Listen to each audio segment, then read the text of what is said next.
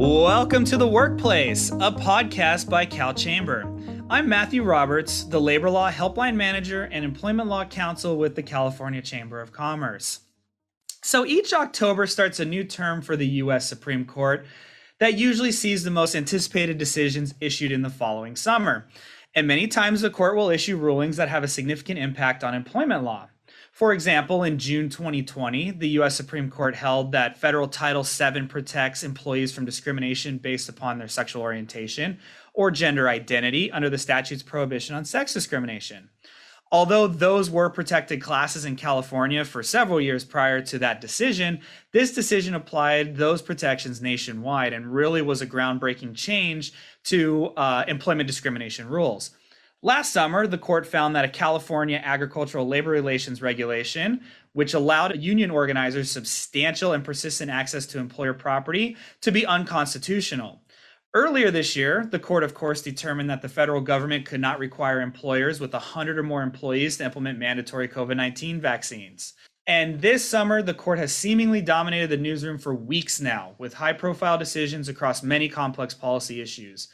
Nestled among these high profile decisions this year is yet another case that has impact on California law. The case, Viking River Cruises versus Moriana, addresses employment arbitration and the California Private Attorneys Generals Act, or what's otherwise known as PAGA. To discuss this decision and what it means for California employers going forward, we welcome back CalChamber's Vice President of Employment Law Content, Training, and Advice, Bianca Saad. Thanks for taking the time to be with us today, Bianca. Thanks for having me, Matt. It's always a pleasure. Of course. And, you know, here at the Chamber, PAGA is something that we've always been concerned about. Um, and it's this acronym that's out there, and employers have kind of heard of it. Sometimes they've been victims of it and they really know what it is. So I really think we should start with you refreshing the listeners just generally on what PAGA is before we get into the meat and potatoes of the Viking River Cruises case. Yeah, definitely. So, um, so the PAGA is something that allows employees to file lawsuits on behalf of the state to recover civil penalties specified in the labor code.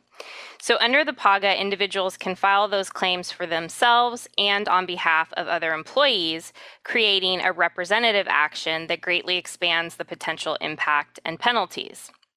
Now, PAGA claims have become increasingly popular in California because it's easier to bring PAGA representative actions than traditional class actions.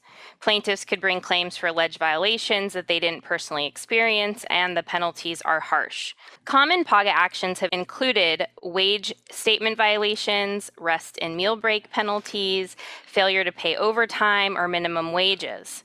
So, because the primary driver of PAGA actions is attorney's fees awarded, PAGA has disproportionately impacted the business community in relation to the actual value at which they provide the workers. Yeah, and that really highlights the issue that we have here in the chamber with PAGA actions.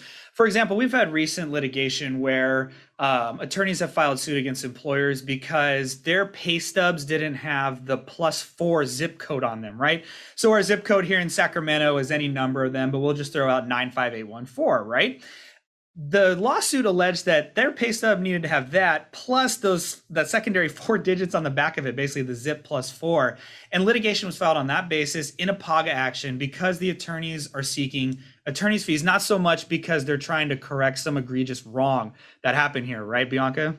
Yeah, that's absolutely right. And it in some, you know, it's sometimes referred to as kind of this, you know, this gotcha uh, game that we play, right? Where it's not, again, it's not about the interests of um, the employees or or that rights were really truly violated or there's any loss, but really, what are these technical violations that we can can catch the employer in um, in order to, you know, make a claim?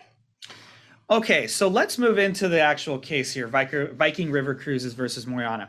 What was that issue before the Supreme Court with regards to PAGA and what was going on with Moriana's lawsuit?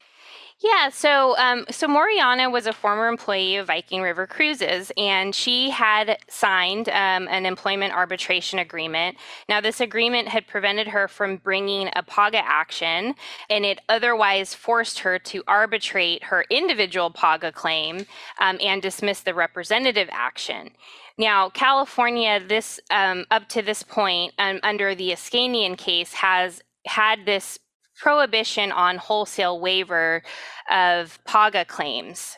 And um, al- alongside that, there's another holding under Iskanian that has this idea that you cannot actually split or divide the PAGA action. So that is to separate an individual PAGA claim from a non individual or representative PAGA claim. Right. So essentially taking Moriana and forcing her into arbitration while leaving the rest of the class action in court is what was the issue with Iskanian. So then, uh, what did the U.S. Supreme Court decide in this case as it got up to them? Yeah, so the Supreme Court was really asked to to look at, you know, whether this California law that's preventing that division of the PAGA actions in this way does is that something that's preempted by the Federal Arbitration Act? And the decision, uh, you know, is pretty technical and nuanced, but really what it came down to was the court held a couple of things. First, the court found that Moriana's individual PAGA claims could indeed be forced into arbitration. Um, they recognized that there was this valid arbitration agreement. The court also recognized, however, that the employer could not compel the representative action to arbitration. Now, along those lines, the court also held that this rule under the Iskanian case that says you can't split PAGA claims by those that are individual and those that are non-individual, that that rule is preempted by the FAA's broad enforcement of arbitration agreements. And so then we're sitting with the practical reality that Moriana is forced into arbitration, and with nobody left to bring the representative action, it just goes away. Right, Bianca? Yeah, that's exactly right. It effectively ends that representative action that would have otherwise have been litigated in court. Now, unlike other decisions that we've seen recently on the Supreme Court, this one wasn't particularly controversial in that overall eight of the nine justices decided to side with the majority in this and agreed with the overall holding. However, they all issued some different concurrences uh, and the like, and Justice Sotomayor authored a very brief concurring opinion, I believe it was about one full page, that highlighted a very important issue and some practical realities of this case. What was she talking about there? Yeah. So first, you know, she she reiterates that you know she agrees with the court's holding that you know PAGA is preempted only to the extent again that it's precluding this division of PAGA actions right into the individual and the non-individual claims. But then she leaves this door open and it was really fascinating. So first she acknowledges that, you know, this is based on the Supreme Court's understanding of the state law. Um, but of course, if if the Supreme Court's understanding is is wrong, then the California courts will have the last word. And then she takes it even a step further and she also says, you know, alternatively, this is something th- this standing issue the fact that Moriana is no longer has standing this is something that the legislature could be free to modify um, and, and, and correct in some way again really leaving that door open for what can um, transpire in the future yeah, and I think we can use a crystal ball and, and look at that correction would really be even if you force Moriana into arbitration, she she adjudicates all of her claims there, resolves her claims, she'll still have standing at the end of the day to continue to represent that class in court. Um, has the legislature picked up on any of this? Yeah, actually, they have. So, the chair of the Senate Labor and Employment Committee, Senator Cortese, um, on that same day issued a statement committing to the changes that Sotomayor had, you know, suggested. You know, again, this idea being that any changes would allow for a plaintiff like Moriana to continue those non-individual claims in court even after being compelled to arbitrate um, her own individual claims. Okay, Bianca. So we've spent probably about the last 10 minutes talking about a lot of litigation tactics. And I know something that you and I, you know, are fond of as former litigators. But there continues to be broader arbitration litigation that now actually has the wheels moving again now that Viking River Cruises is done.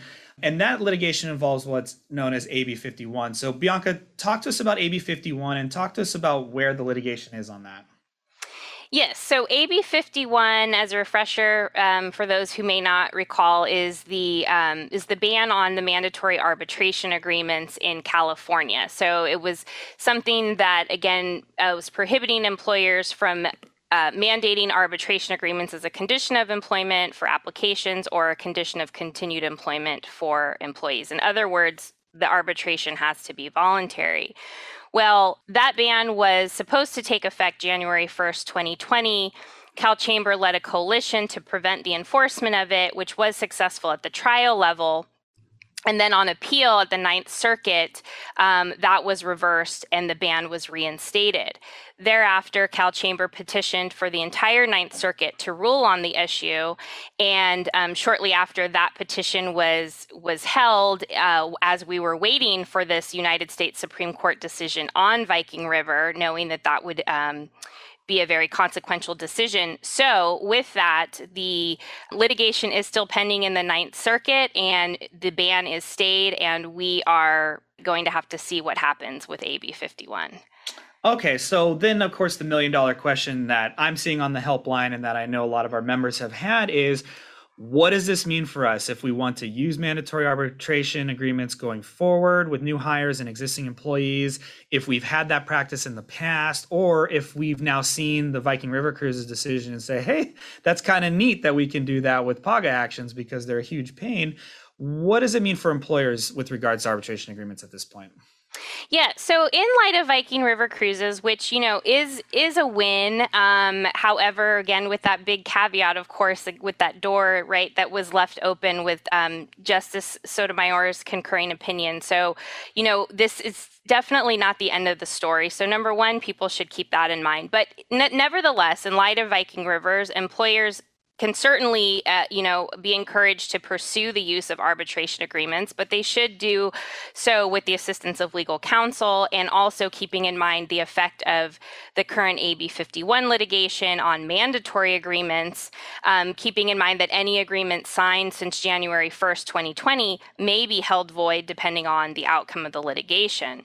Regardless of the litigation, though, we do know that any agreement signed prior to January 1st, 2020 will continue to be valid.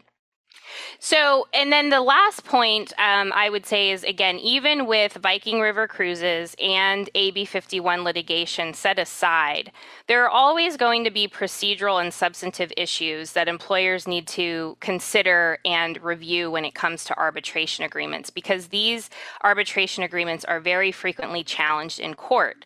So, when drafting an agreement, it's important, again, to consult with competent legal counsel, have their assistance, make sure sure that everything about the agreement is going to be enforceable down the road. Yeah, Bianca, that was quite a ride into the world of employment arbitration agreements. So thank you for educating all of us here on the podcast. Thank you so much for having me. It's always a pleasure. And thank you, listeners, for joining this discussion on the workplace. Please comment, share, and subscribe to CalChamber's podcast by visiting calchamber.com.